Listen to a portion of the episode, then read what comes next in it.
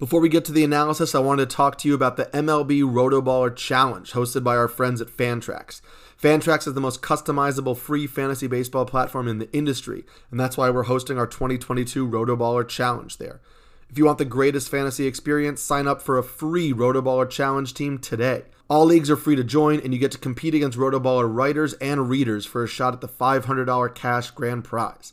Plus, all new Fantrax users get entered into a free giveaway to win a signed official MLB Wander Franco jersey. Just go to rotoballer.com slash challenge and sign up for your team today.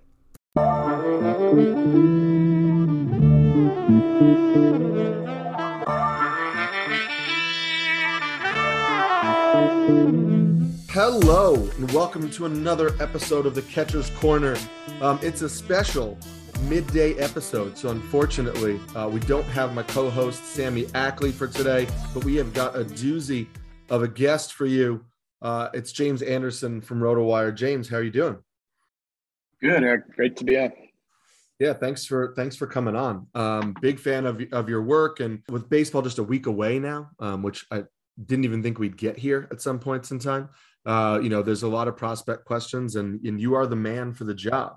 Before we get into that, can can you just tell people where they can find your work and and you know uh, if you have any sort of weekly columns they can read all that kind of stuff yeah so uh, you can follow me on twitter at real jr anderson and all my work is on rotowire.com and you can do rotowire.com slash pod for a free 10-day trial uh, no credit card. Uh, i do uh, top 400 prospect rankings and i update uh, probably five six times a year and I do uh, top 400 dynasty rankings that are updated probably four or five times a year, and uh, weekly podcast on Wednesdays, the RotoWire Prospect podcast. You can you can find that wherever you get your podcasts, and uh, I write as much as I, I can in season, but um, I've got uh, I've got a lot of responsibilities at RotoWire, so I you know try to do something once a week, but uh, might not always get that done. But um,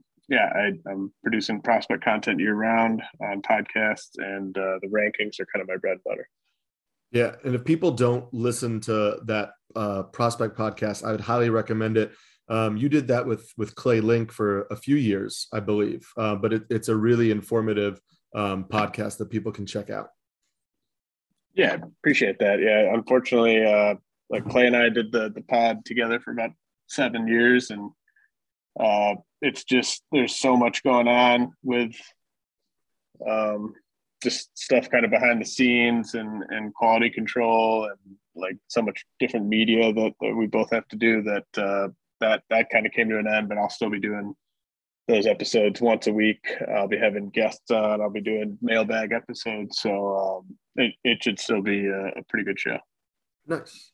Um, and I know, you know, James mentioned a lot of the the dynasty stuff that he's also doing for this particular podcast. Just so people know, we're going to be focusing primarily on on 2022. Um, so these will be a lot of redraft questions. So just something to keep in mind when you know James is talking about uh, prospects and we're getting into you know takes on these particular guys. We're really just talking about for this upcoming year. Um, and before we dive into specific names, I'm curious, you know, there's been a lot of talk about the new CBA and the, you know, the benefits that organizations could get if they bring their prospects up at the beginning of the year, you know, multiple draft picks if a guy's on the opening day roster and I believe is a finalist for for rookie of the year, maybe first or second. Uh, and then obviously the the new rule changes um, that were just instituted that mean that for the first month of this season, um, players can be optioned up and down without it kind of accruing to their total. So I'm just curious uh, how you think these new changes will impact how early we see prospects, um, or they won't have any impact at all. I think they'll have a very small impact. Um, I mean, th- it'll definitely impact the results because the guys who finish top two in rookie of the year will be able to hit free agency earlier than they otherwise would have, which is great. So it'll it'll help those two players every year, uh, but I don't really see it impacting the process on the team side a ton. It it might be something where a general manager could bring that to their their owner and say, hey, like I really want to break camp with this guy. Uh, you know, if he finishes top two in rookie of the year, then we're going to lose him a year early anyway.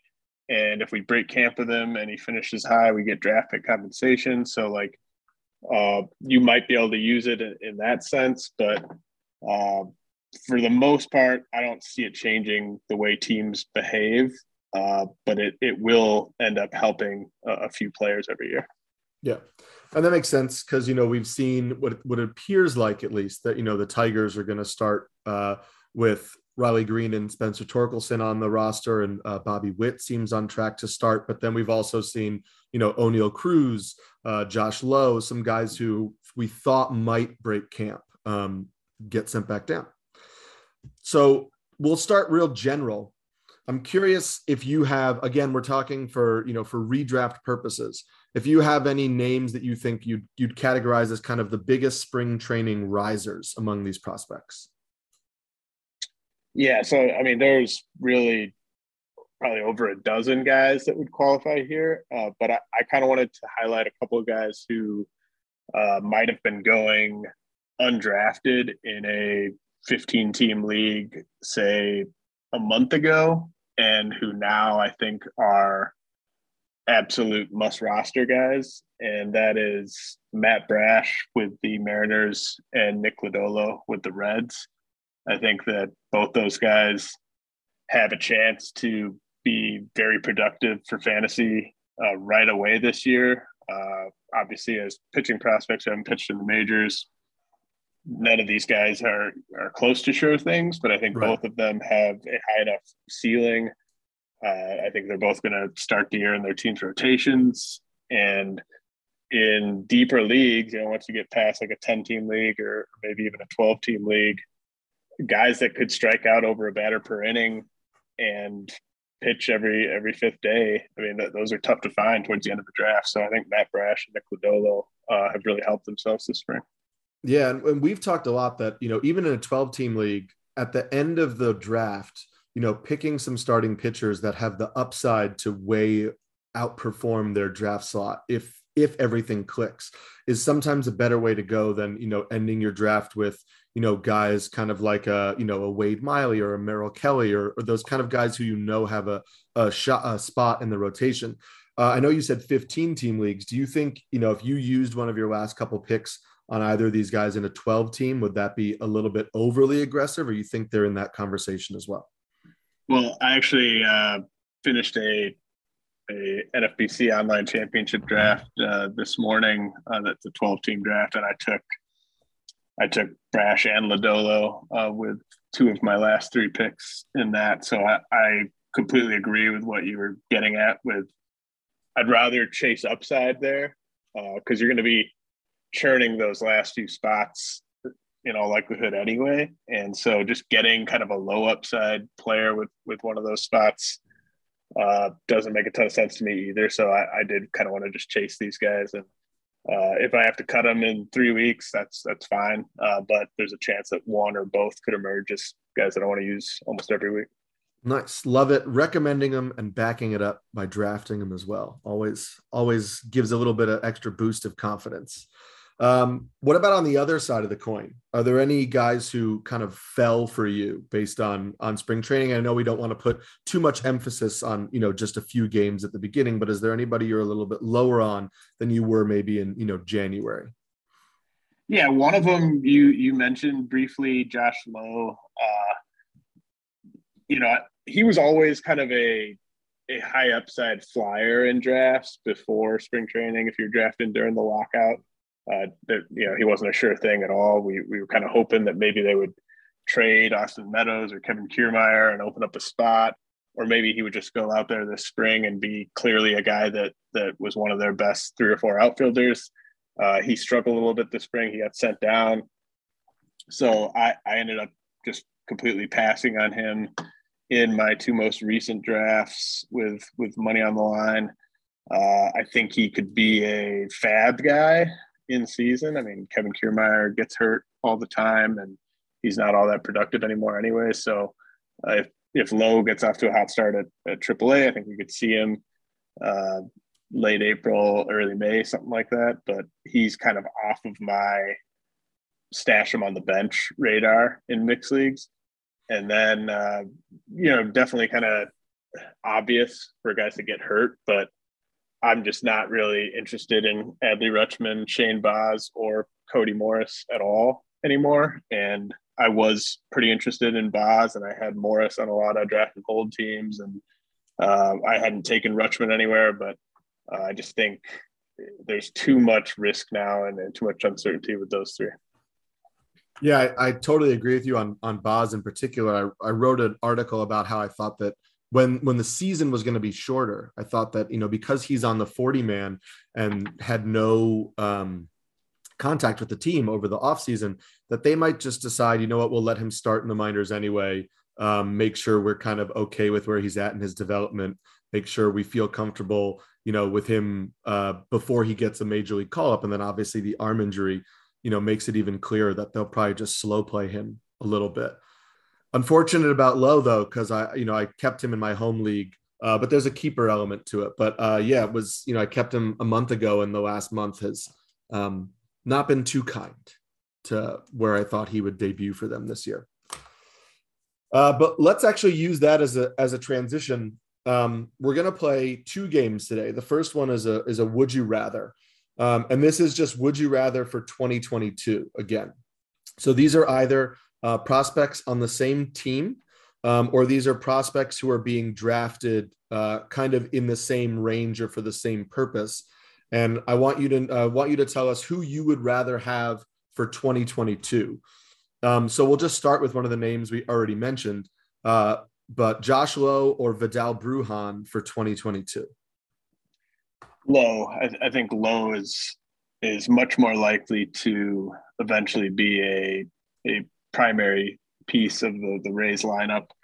He's a significantly better defender than Bruján at a more valuable defensive position than uh, Bruján is likely to play, and he's just a better hitter. Uh, I think Bru- Bruján's Bruján's pretty overrated uh, because there's there's that obvious fantasy intrigue because of mm-hmm. the speed, but if you're just talking about like Bruján as a real life player, I kind of think he needs a trade uh, to really get a, a big uh, a big role because he's just he's not gonna like if you just whatever stat you like to use like weighted runs created or uh, weighted on base like whatever like he's just not that great of a player um, or doesn't project to be that good of a player. And i'm not basing that on what he did in majors last year. I'm basing that on what he did at AAA last year right uh, just he, he's not going to impact the ball a ton whereas lowe has easy plus power he's going to work the count uh, he's a really good defensive center fielder like i said so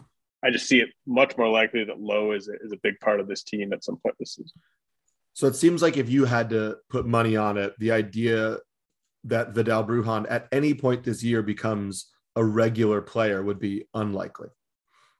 Yeah, and I mean, it, team context is important because the right. Rays, like the Rays, are going to push for 100 wins, and like Taylor Walls is not that interesting for fantasy but he's a better real life player than Bruján, and he mm-hmm. projects to be a better real life player than Bruján for the foreseeable future. So I just I, I think Bruján's kind of a, a, utility bench option at best this year.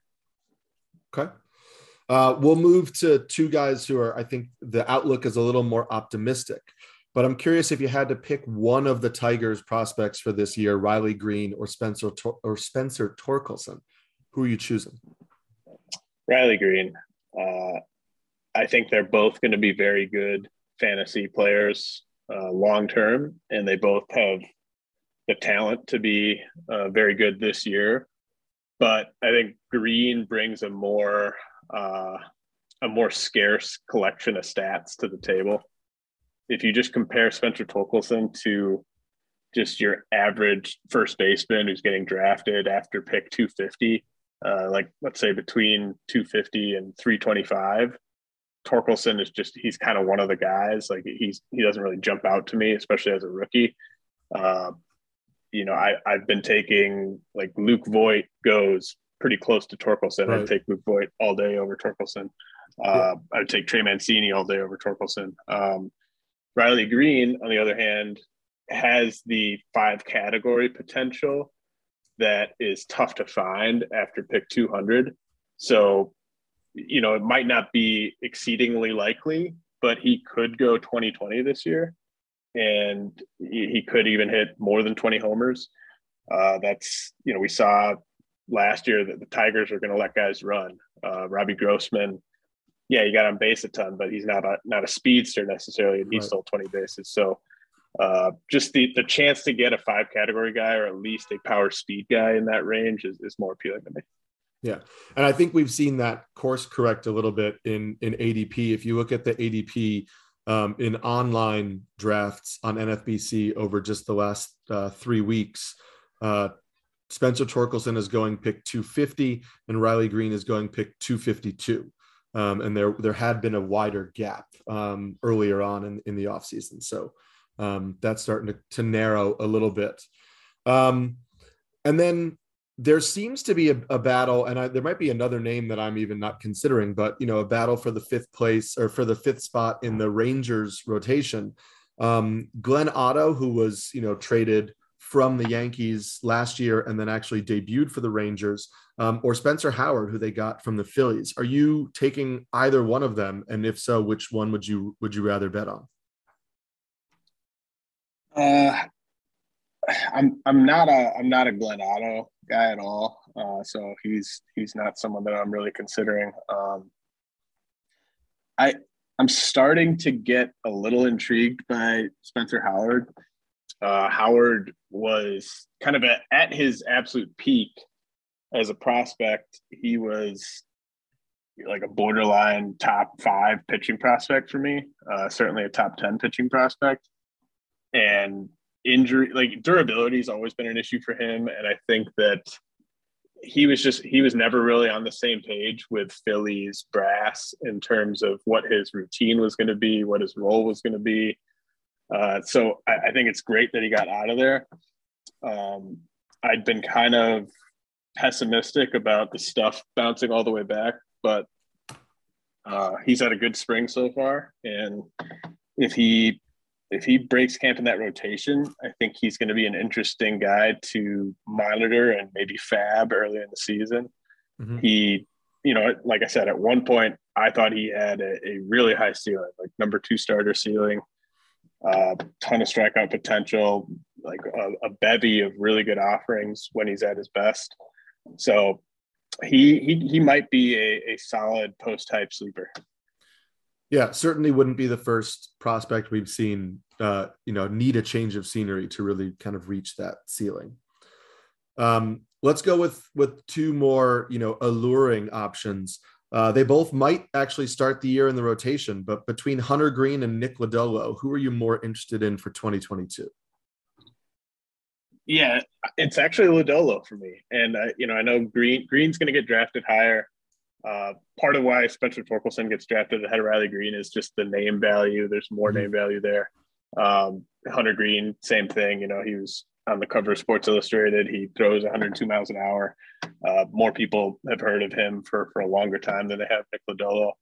Uh, and uh, my buddy, my buddy Geoff Pontes at, at, Baseball America, like we were talking about this a couple days ago, and uh, he made the point that like e- even though Greene throws 102 and his slider is an easy plus pitch, Lodolo might actually have the better stuff uh, when you factor in uh, the the pitch pitch shape, pitch spin, um, the way he's able to command his pitches.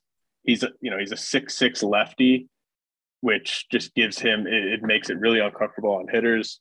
He's got uh, three plus pitches, and uh, I, I, think he's got better command than Greene. Greene like there's been reports that Greene's changeup is kind of coming along, but I don't really buy that uh, until I until I see it against big league hitters in in uh, games that count. So.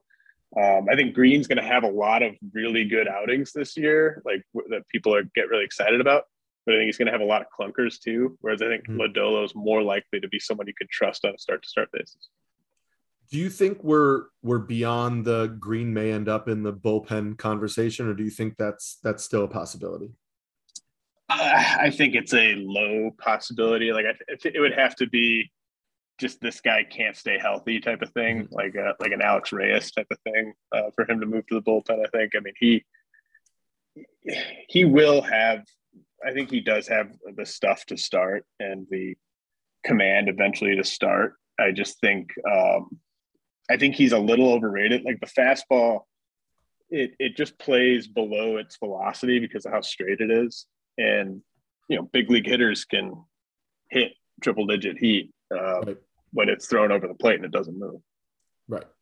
Um, we'll we'll we'll use that. Oh no, we'll get to that later because that's another. That reminds me of another pitcher that we'll we'll talk about in a second. Um, but uh, two intriguing uh, Pirates pitching prospects who they both they got both of them from the Yankees. Um, and I don't know that either one is going to break camp, but in terms of 2022 value, there's some hype around um, Roansy Contreras.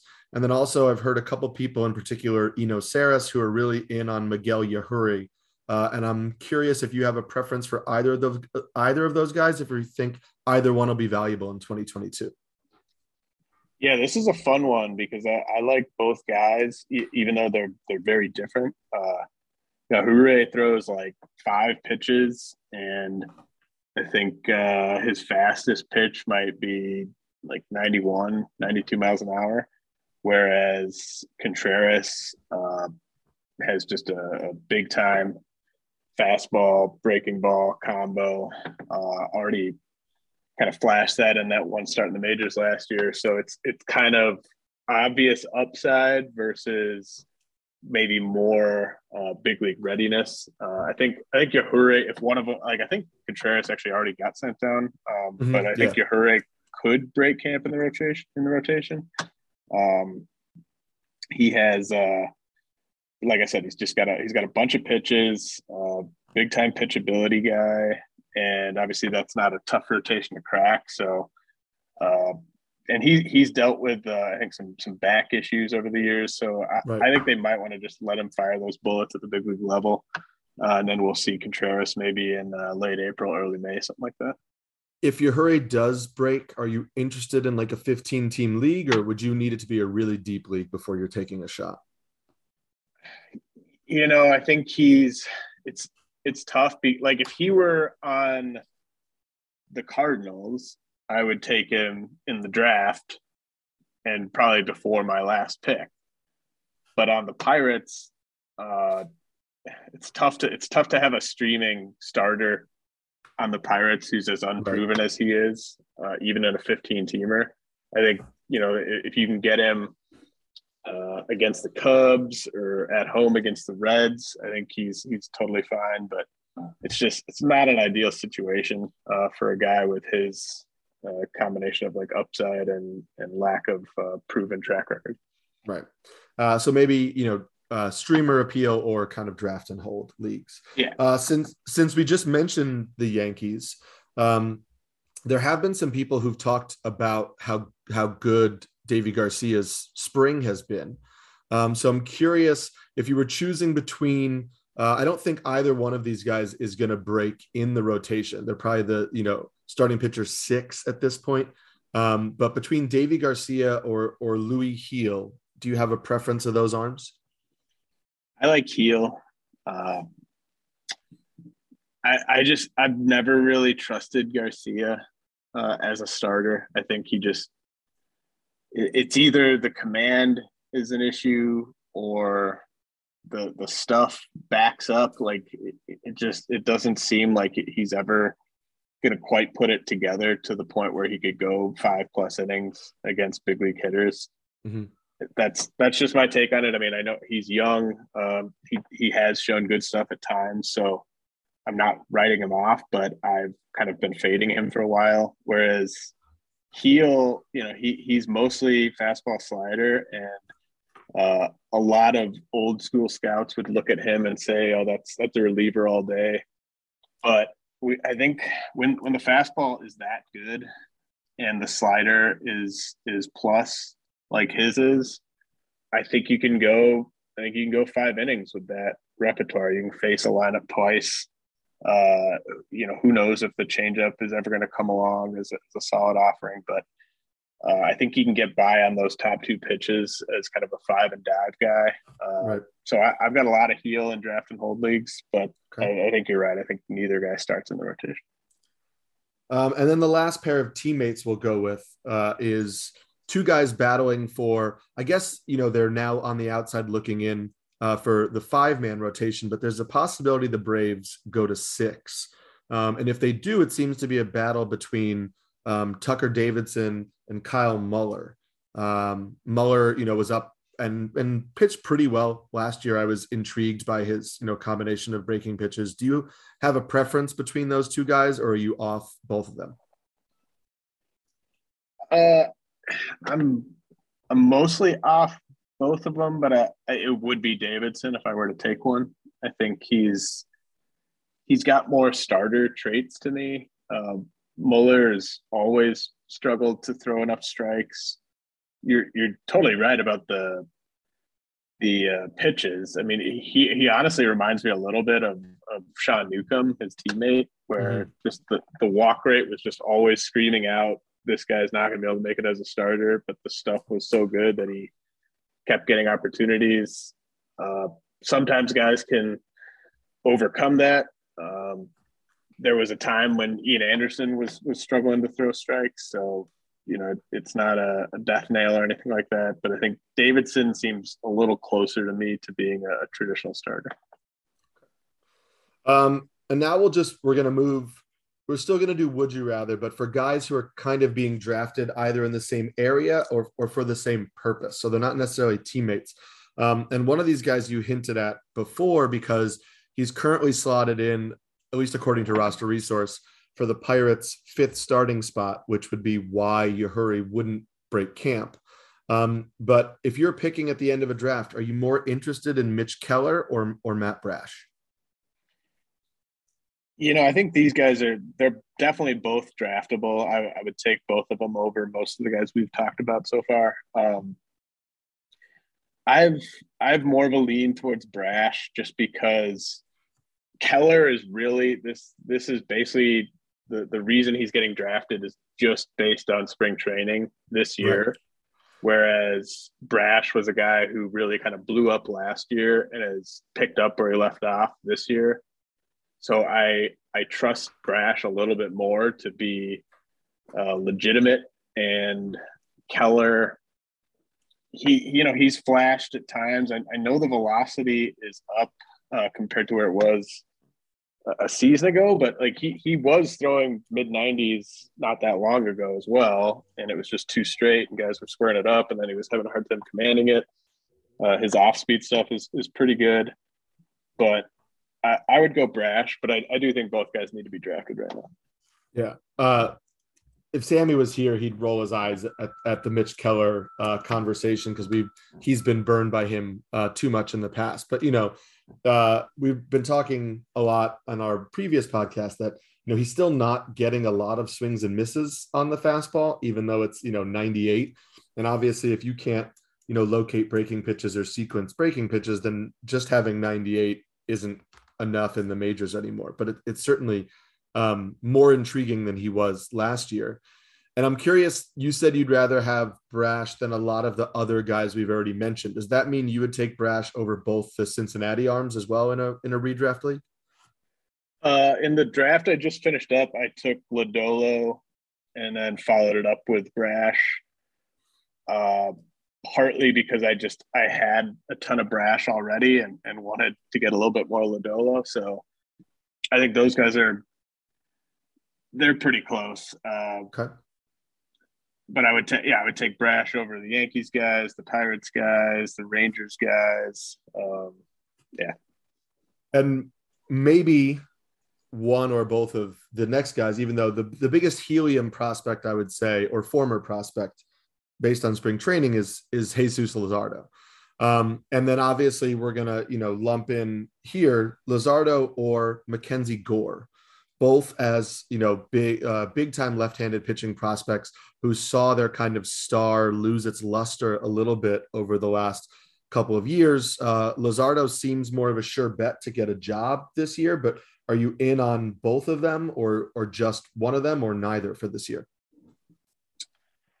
Yeah, I mean these are these are probably the two biggest helium guys, uh, at least from what I've seen. Uh, I'm not in on either at cost, but uh, I some of the some of the best players in the world when I was in Vegas last weekend for the main event. Uh, some Hall of Fame fantasy baseball managers were all over both these guys, so it's it's not a it's not a sucker play like it like it kind of seems on the surface in that sense. I mean, there are really smart people on both these guys. Uh, I I would go Luzardo pretty easily over Gore for this year. Like Luzardo's already gone through every pitching prospect for the most part, unless you're like Jose Fernandez or Alek Manoah, like you're gonna have some growing pains in the big mm-hmm. leagues. And Luzardo has sort of gone through his growing pains, we we hope. Uh, whereas Gore, you know, this has been a great spring training for Mackenzie Gore, but he's going from a guy who's way outside my top 100 coming into spring training to a guy who's now kind of back in that mix. So it's great that he's sort of reestablished himself as a legitimate prospect, but he was coming from such a low level right. entering spring training that I think we'd be overreacting quite a bit if we were to put him ahead of Luzardo. Okay. Would you put him, would you put Gore ahead of uh, some of these other guys we mentioned? Would you put him ahead of, you know, Brash or, you know, the, the Rays guys, or is he behind those guys for you as well? Well, I would take uh, I'd take Brash and the two Reds guys ahead of Gore. Um, I I would take Gore ahead of the Rays guys, given what we know about Lowe being sent down and everything. I'd take him over the the Atlanta guys. Uh, Gore Gore versus Keller is kind of interesting. Uh, might go Keller there just because there's a bit more uh, of a guarantee that he's going to be making starts early in the season. But uh, I mean, the, the point is like you, are not getting if you're if you're debating Gore versus Keller, you're not getting right. Gore in any draft. Exa- exactly, yeah, because of the, the way he's risen in the last few weeks. Um, the last two pairings I'll give you are are guys who are, I guess, a little bit more established, um, only because they've they're they've had multiple major league starts under their belt. Um, so right now, Josiah Gray and Tylor Megill or Tylor Megill are both kind of going around the same area of drafts. There's a little, there's half of you know the analysts you see who are buying fully in, and other half who are you know kind of uh, skeptical about there being any sort of long-term success there. Are you in on either one of those guys? Who would you rather have of the two for for 2022? I'm not really in. Uh, there's just there's other guys that kind of go around there who I like a little bit more. Um, I, if I had to take Gray or Megill, I'd go with Megill. I think he was better last year than Gray. I think he has been better this spring. I, I think uh, the people highest on both are a little too high on both. Uh, but I, I admit Megill could be a bit of a, a blind spot for me because he just he was not really a prospect at all until he got to the majors. So maybe I'm just slow to kind of come around there. I just I don't really think his pitches stand out as as that special. Uh, mm-hmm. Even though I know some Mets fans think he think he's awesome. Um, I, I, would go Megill there. I think team context is a little bit better too, but uh, not really on either guy. Okay, uh, and then the last one is a debate between outfielders who are you know top top prospects who struggled in their first taste of the major leagues. So I'm curious between uh, Jarred Kelenic and Jo Adell, who are you more in on for 2022, or, or are you buying a bounce back for both? Uh, I haven't drafted either guy anywhere, uh, but I would definitely take Adell over Kelenic. Uh, just, just kind of the trajectory of, of these guys. Like we're still kind of waiting for Kelenic to. Uh, I, I, know he had a good September, uh, but you know, like Lane, Lane, Thomas had a great September too. Um, sure. I I think Adell, I could see him like making the the leap this year a bit more, and I could see Kelenic doing it. I think they are very similar though, uh, because they're you're kind of hoping for 25 homers and 12 steals and that that's in the range of outcomes for both guys. But there's a little bit too much of a, of a premium still, just because of the name value of these guys for me. Right. Do you think Kelenic was a was a little overhyped? Um, I know you know there was he was the the second coming, one of the best hitters that we've seen in the minors in a while, or do you think that you know he still has kind of like that all star ceiling, and it's just going to take a little while for him to kind of adjust to the big leagues? Uh, probably something like maybe in the middle. Like I, I, definitely think some people were too high on him. Uh, but I mean, I, I felt I regret having him as high as I did. Like there, there's some prospects where I like I'll, I'll rank them high. They won't be great right away, eh, but I don't have any regrets about it. Like, um, like I, I had Byron Buxton as my number one prospect over Corey Seager uh, back in the day, and I've never regretted that, even though it hasn't played out that way uh, to date in their careers. Uh, but I did, I do regret having Kelenic uh, top three. Um, I just, I think that that that was a mistake, um, in my opinion, and with with the benefit of hindsight. But he he's good enough, like he he's talented enough to still turn into a top 100 fantasy player. Uh, I just, I, I don't think people should just be drafting either of these guys just based on well this guy was a top prospect right. and he's a post hype guy. I'm drafting them at a discount just because they were big prospects. Like i don't i don't really buy that uh that logic. Smart. Yeah i, I would agree with you on that.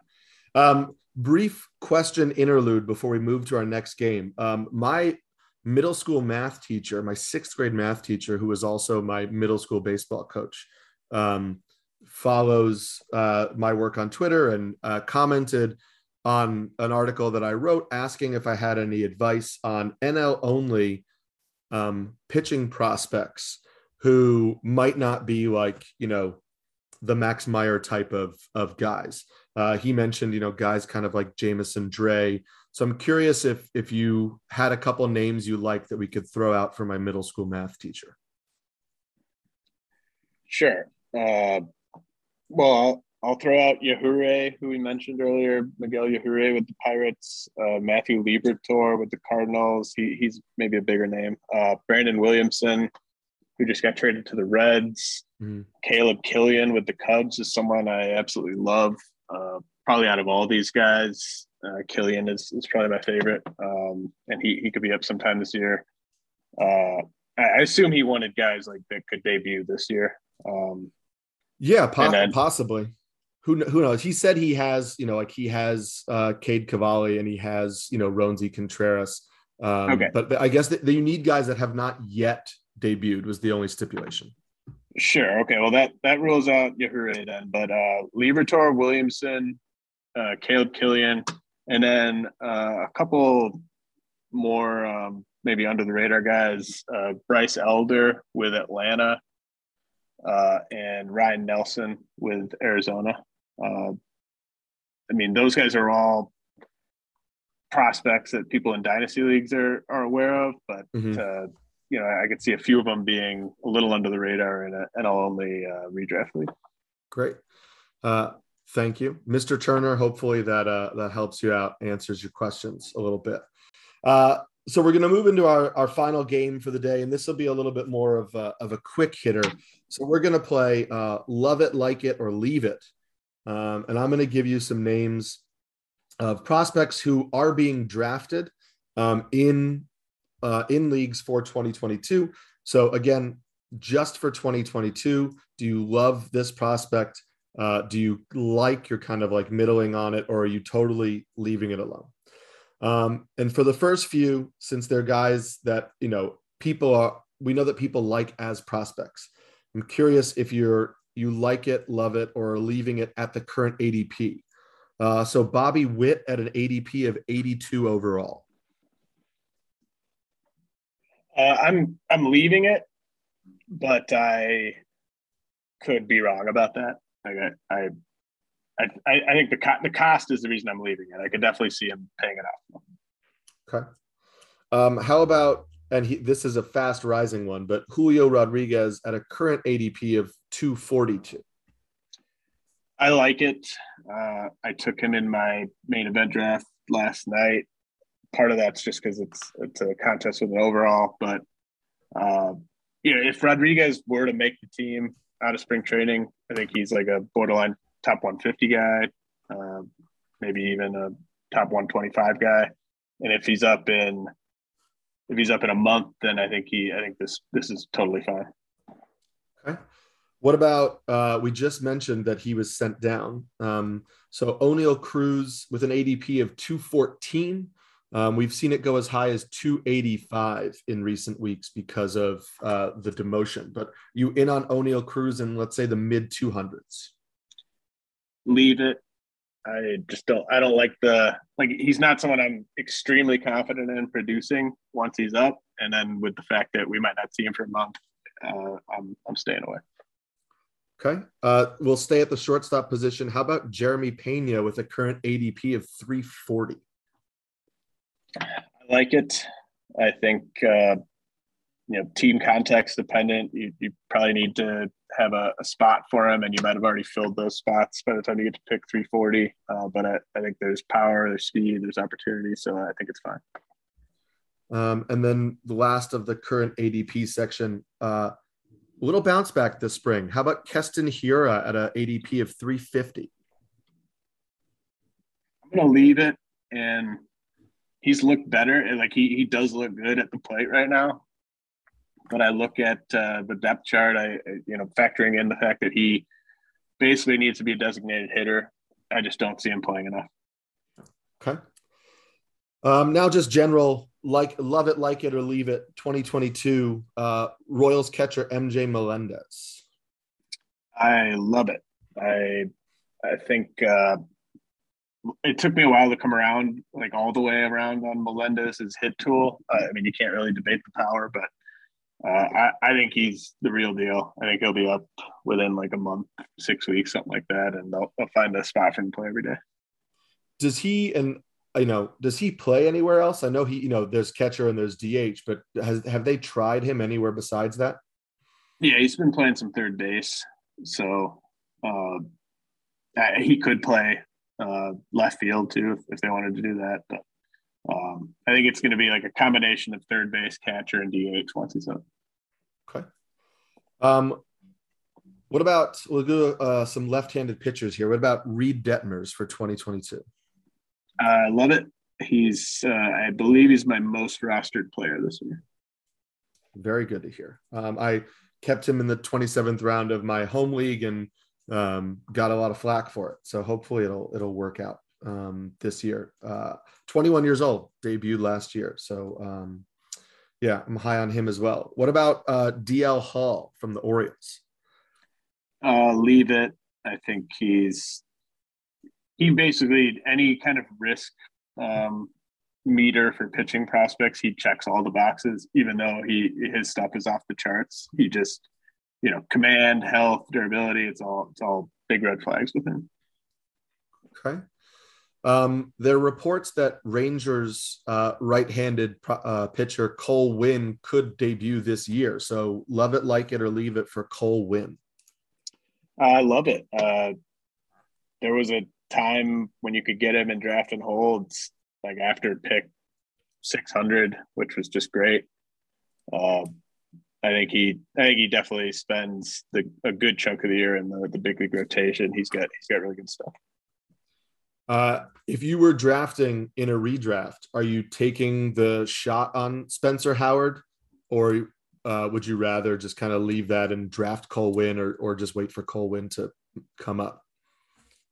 Uh, in in a regular redraft with like seven man benches or something like that, I would take Howard uh, and just see where it goes. If he gets sent down, I'm just cutting him anyways. Like mm-hmm. I, I, wouldn't, I wouldn't just be stashing either of these guys in a, in a regular redraft. Okay. Um, what about his teammate who, you know, everybody was drafting at the beginning of the year? We know he's hurt. Uh, Josh Jung, do you think he's going to be up at all? Or are you leaving it fully for this year? No, I, I don't think we see him in the majors till 2023. Uh, it's it's really a a huge bummer because I thought he was gonna uh, like he might have been able to win AL Rookie of the Year this year. Like he, I think he was that ready. Uh, the problem is he's now missed a lot of time with injuries. Like he might be 20, he might be 24 next year. Um, so it's just really bad timing for him. I think this could have been a breakout year for him. Um, let's stick at third base. He just got demoted, but um, love it, like it, or leave it for Jose Miranda this year. I'm gonna leave it. I just, I think his if Miranda was a good defender at either second base or third base, I don't. I think he would have a spot in the lineup. But he's basically, um, I don't know if he's as bad as like Willie Calhoun, but it's it's that same kind of deal where it's you, you're basically talking about a a DH type who sort of plays some second base and just really needs to rake to, to get into the lineup. And I think they they brought in enough talent this offseason where I just I don't really see it happen before. Okay. Uh, we'll stick on the same team. Uh, a prospect who who debuted last year. Uh, love it, like it, or leave it for uh, Trevor Larnach for this year. Kind of in between leave it and like it. I, I I wish they'd kept him up. I think that he could have been strong side of a DH platoon, uh, but I did. I don't. I don't think you can roster him right now unless it's a draft and hold. Now that he's now he got sent down, so mm-hmm. um, someone to just follow. Like I, I, could see maybe adding him in season if he gets an opportunity, but uh, not not someone you're drafting right now. I'll I'll put you on the spot for a second because I just had a question. If Buxton goes down, and we hope he doesn't, but if if an off injured player does go down, do you think Larnach gets called up, or do you think you we actually might see like Austin Martin get a shot? That's a good question. Um, I think uh, it might be something even more boring and unsatisfactory than either of those options. Uh, sure, they do have Jake it, Jake Cave down. Yeah, I mean, like it could be Nick Gordon, it could be Jake Cave, because the, the, problem is you need someone needs to play center field. So right. You know, it, it would have to be like Max Kepler playing center field, basically, mm. if, if it if it was going to lead to Larnach playing, right? And Larnach's a bad defender in the outfield, so um, I, uh, yeah, I think it, it could be kind of a pretty disappointing uh, solution. I, I do like, I think Austin Martin's a good buy low in Dynasty. Uh, and maybe he just is hitting so well that he could get a shot. And on it, maybe Royce Lewis is the guy that's hitting so mm-hmm. well that he yeah. could get a shot. I mean, Lewis can play anywhere. So um, that'd be awesome if it did lead to Martin or Lewis getting a shot. But I, I'd be uh, hesitant to, to suggest that that's what would happen. Okay. Uh, last one from the same team is uh, Jhoan Duran, who is a starting pitcher by trade or has been, but they say that he's he he seems at least like he's going to open the se- the season. Sorry, in the Twins bullpen. Um, love it, like it, or leave it in 2022 for Duran. Uh, leave it. Uh, I I've always thought he was going to be a reliever. Just the delivery was just so um, it just so many moving parts. He's such a big guy. Uh, so that part's not surprising, but it actually, I think it does kind of give him an avenue to fantasy viability. Uh, but I, I doubt they would use him as a closer as a rookie. Mm-hmm. Okay. Uh, let's talk about some guys who, uh, one guy at least, who was traded into relevance. Uh, Kevin Smith came over to the A's in the Matt Chapman deal, is slated to start at third uh, for the A's. So for for 2022, Kevin Smith, love it, like it, or leave it. Leave it in mixed leagues, like it in AL only leagues. I think he's I think he's going to hit like 220, 225. So uh, I, I don't want to roster that batting average in a mixed league, but he could also give you 20 homers and 10 steals. What about on the same team? Roster Resource currently has Daulton Jefferies projected as the fourth starter for the A's. So love it, like it, or leave it. Leave it. Unfortunately, I just I can't buy him staying healthy for any stretch of time as a starter. It just there's too much of a track record of him not being able to get to those types of innings. So I'll leave it. Okay. Um, and a guy we were going to talk about earlier, but he's slated to start in the outfield for the Angels. Uh, debuted last year, Brandon Marsh for 2022. Love it, like it, or leave it. Uh, I'll say like it. I don't actually have him on any teams, but it, you really run out of outfielders in a hurry once you get past like pick 270, 275 in a mixed league. And if Marsh is still out there, there's there's some five category potential there. He he needs to improve his launch angle. He's he's always been kind of a high ground ball guy, but uh, he's got tools. Okay, we'll stick in the outfield. Uh, big trade chip for the Orioles, who struggled uh, last year in, in double and triple A, is Yusniel Diaz uh, for 2022. Love it, like it, or leave it. Leave it. Um, okay. Just kind of out on him. And are you you leave it? That sounded like a leave it, maybe for good. Leave it. Well, I I've been just hard out on him for a couple years now. I I I was uh, pretty high on him at the time when Baltimore got him in the Manny Machado trade. Mm-hmm. That that feels like forever ago. Uh, but uh, at one point, he was the headliner in a trade that got the Dodgers two months of Manny Machado.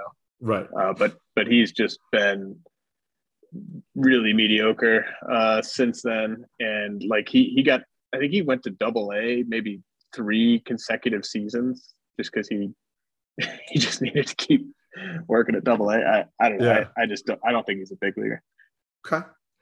Um, last outfielder of the group after the Red Sox signed Trevor Story. Uh, it seems like Kike Hernandez is going to go back out to the outfield, which may mean less major league time for Jarren Duran. So for 2022, uh, love it, like it, leave it for the speedster Jarren Duran. Uh, leave it. He's he's probably been my biggest fade uh, all off season. I just I think people uh, weren't really you know thinking uh, ahead in terms of how the Red Sox were likely to use him this year. Mm-hmm. Uh, he, despite his speed, he's a bad defender, uh, pretty much everywhere. And uh, I think he, if you look at what he did at AAA last year, for a hitter his age, that actually wasn't that good. Like AAA was such an easy place for mediocre hitters to do well at last year, and like he's 25. Like he, the, the numbers look good on paper. It just it didn't make me think it was going to translate in the majors. I just I think he's he's a fringe he's a fringe active roster guy all season for me uh, with the yeah. Red Sox. I think he actually started as a. I think they drafted him as a second baseman. Is that correct? Yep. And then they tried yep. to make him an outfielder. Yeah, yep. which was what they did with with Mookie. Um, but obviously, you know, Mookie maybe took to it defensively a little better than than Duran has. Um, let's stick with his teammate, first baseman Triston Casas for 2022. Love it, like it, or leave it. Uh, love it with the caveat of like he's going to be a FAAB guy unless you're unless you're in a draft and hold. Uh, probably not up until June, but I think once he is up, he could be really impactful. Uh, he's he's just huge. Uh, he he's going to be one of the more intimidating uh, sluggers in the game once he's up, and and he's got a really really sharp eye at the plate for a guy that size. Um, we'll finish with two kind of very big name prospects. Uh, I'm sure people uh, they're not they're being they're not being drafted as much as some of these other names, but um, they'll people will unload the FAAB on them if they show up. Um, so for 2022, love it, like it, or leave it for Padres shortstop CJ Abrams.